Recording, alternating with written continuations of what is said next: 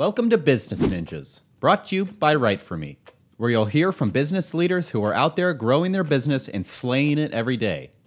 Learn from the masters. Let's get started.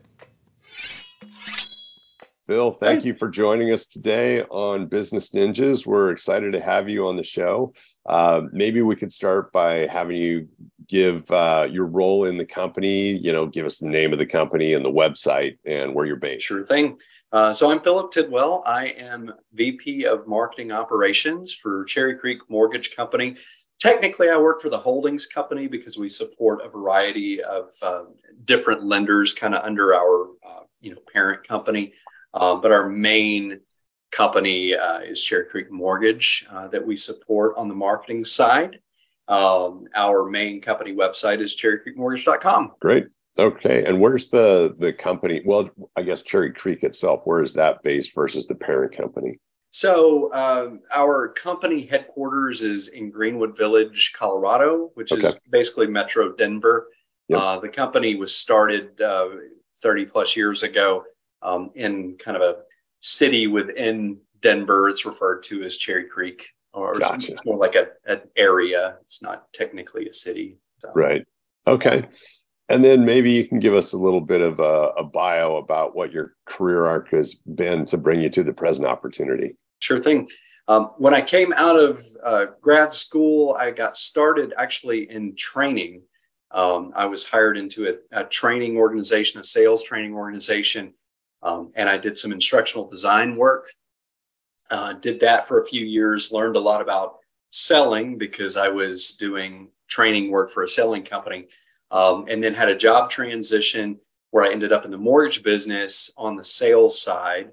Did that for a couple of years, both inside, outside sales, um, and then migrated over into operations also. So I learned a little bit about uh, you know product structures and underwriting, uh, that sort of work.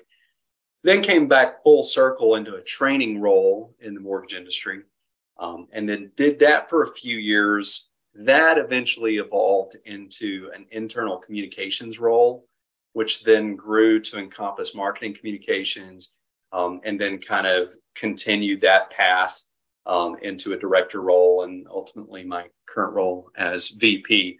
Um, kind of the thread that flows through that entire arc, if yep. you will, um, is communication. You know, knowing how to write well, knowing how to synthesize information, knowing what your audience is, um, and then tailoring that communication message into that audience in whatever delivery mechanism it, you know you're required to at that point. So training, it's still communicating. I still have a very clear point and a very clear audience, but the style of the communication and the way it's supported is different, obviously, from the marketing side. Gotcha. Okay. Yep.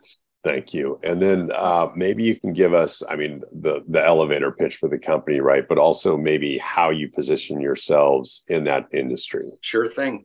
Um, I, I, would say that the elevator pitch for us um, is that a mortgage product is complex and it really is not a one size fits all type of product. So it's very important to pay attention to the needs of the customer and it's important to work with a lender that's got a variety of lending options available, mm-hmm. plus experienced loan officers to support execution of that product. So that's kind of my elevator pitch, at least from the marketing support side of things. And then uh, inside of that world, I mean, I, am guessing you you focus maybe more on residential than commercial, but you know, how do you specialize inside of that world? And are there like uh, geographic parameters around where you focus? Gotcha. Great, great questions. So, in terms of our specialties, I would probably divide it into two primary verticals. You've got uh, traditional forward mortgages, but then we also have reverse mortgages that we offer. Okay. Um, and then there's some nuances within that. Uh, you know, on the forward side, there's you know jumbo options. Then there's specific um, you know support that you can do for various uh, government uh, insured programs such as VA, USDA, et cetera. Um, so th- those are the two primary splits, though, would be the forward and the reverse sides. Gotcha. Okay. Yep. And then is it a, a, nationwide sort of thing where you're you're focused on across all 50 states in in the US? We are currently licensed in 45 states. Wow. So you, okay. you've got to you've got to be licensed in the specific states in which you're operating. Our target is to get to all 50.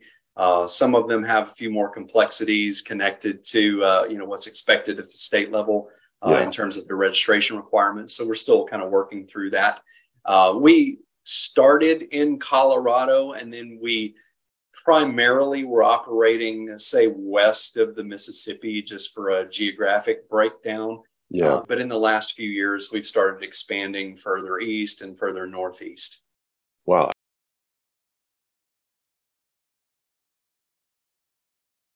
Exactly. And, and it's complex. I, I, I'm not sure, don't, don't quote me on this, but I, I've heard that the mortgage business is almost as regulated as like pharmaceuticals and, and medical industries. It's one of the more highly regulated ones.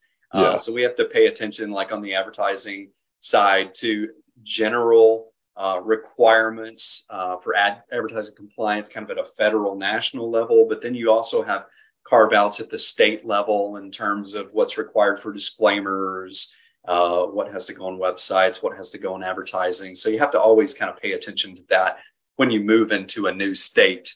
Uh, right. what, what, do they expect? Uh, what what does reporting look like, et cetera? Interesting. Okay.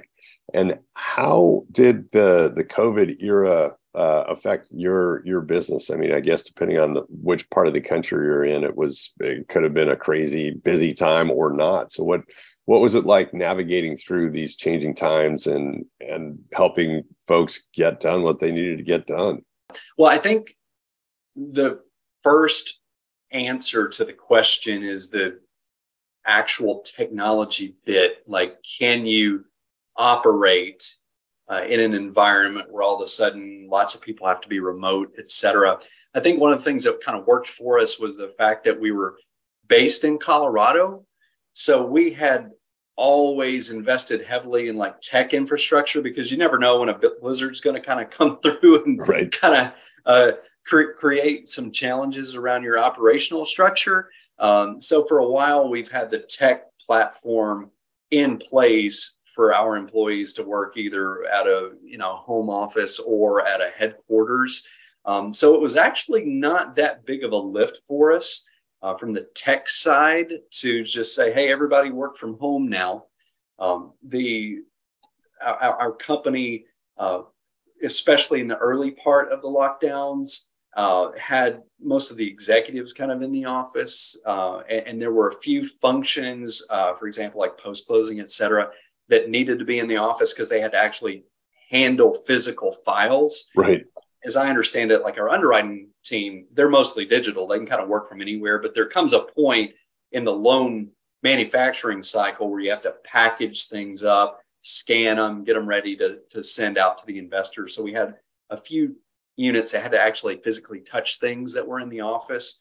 Um, gotcha. But for the most part, um, you know, in terms of operations, we were remote. Um, in terms of impact on our business, um, the mortgage industry was gangbusters during uh, the lockdowns and COVID. Interest rates were just historically low at that point in time. So, you know, doing mortgages was like shooting fish in a barrel. Um, yeah. But as you know, everything started kind of piling up on the back end of COVID.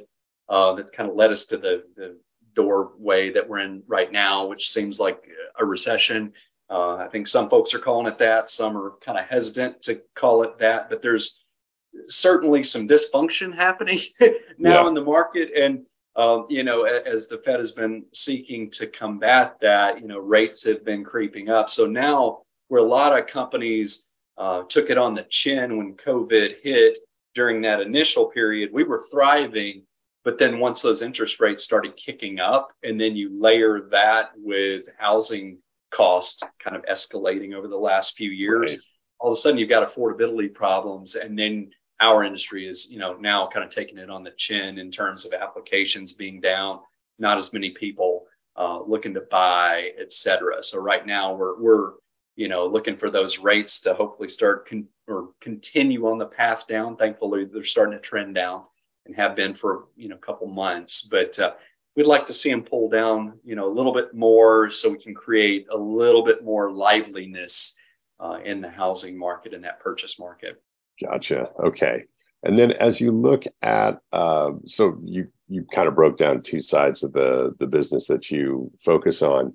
You know, maybe there's an ideal customer persona in each one of those that you could kind of give folks context around. So, what are the types of customers that you work well with in each side of the business, and you know, sure. what what are they struggling with, and how are you helping them get there? Yeah, a- absolutely. If you look at the way our content is kind of broken down across our you know owned assets we we have personas that are sort of matched to specific products so we, mm. we really focus on products um, and and in that set we, we also do some uh, additional breakdowns of like low down payment products as well so th- those could be categorized into a couple of different parent products because you've got low down payment for FHA uh, as well as Fannie and Freddie options. So we do have kind of a low down payment persona, like a first time buyer with not a lot of cash on hand. Um, but then we also have some personas that are tied to more specific products like uh, VA, for example, somebody that's of a military background and is eligible for that type of financing. USDA, for example, which is more rural, uh, low down payment, uh, but looking for folks that are kind of outside the city limits in uh, mm-hmm. one of those USDA zones. So most of our content is kind of tied into those specific types of products that we offer. Um, and then the other key persona, again, kind of getting back to what I referenced earlier in our conversation, would be uh, the reverse mortgage customer. Uh, that would be somebody that's um, 62 and older. Uh, there are a few state carve outs again for that product, um, but that's the general guidance that you're looking at uh, 62 and older with a significant amount of equity in their product, uh, sorry, in their home. Um, right. So those are kind of the, the way I would categorize our personas. Gotcha. Okay. And then uh, I guess the last thing to, to cover would be what's the company strategy for outreach? You know, where where are you active? Uh, where can people find you? What social media channels are you are you supporting? Great question. We are, uh, of, of, course, we have you know corporate websites, um, yeah. but then we also uh, have invested a lot of, of work and money into Google My Business as well as Facebook. Um, our tech platform is is pretty complex. We've got like our parent sites, uh, but then we feed content down to the loan officer level as well. Uh, so that extends to our web structure as well as our social media platforms also. Right. All right. Yeah. Great. So we've we've partnered with some you know different vendors out there to to make sure that you know our brand standards are consistent across the platforms uh, but then also getting back to the regulatory side of things we've got to make sure that uh, all the required you know federal and state disclaimers are populating um, also paying attention to where individual loan officers are licensed as well so you may have state disclaimers that need to flow into certain uh, you know lockups on facebook uh, for a, for example, for a loan officer that's in California, uh, versus Colorado, which is a little bit more flexible and doesn't require uh, a specific state disclaimer for that individual that's licensed in Colorado. Yeah, that's a lot of moving parts. Wow. Yeah. yeah. We're never bored. yeah, I bet not. I bet not. Well, yeah. Phil, thanks for coming on the show today. We appreciate it. And it's going to be totally. great to see you guys uh, go on to new heights as the year progresses. So thank you. Absolutely. Appreciate the invite. It's really uh, nice talking to you, Jamie. Hey, are you a business ninja? Want to be interviewed like this? Give us a shout. Go to www.writeforme.io, W R I T E F O R M E.io, and schedule a time to meet with us, and we'll make it happen. Keep slaying it, y'all.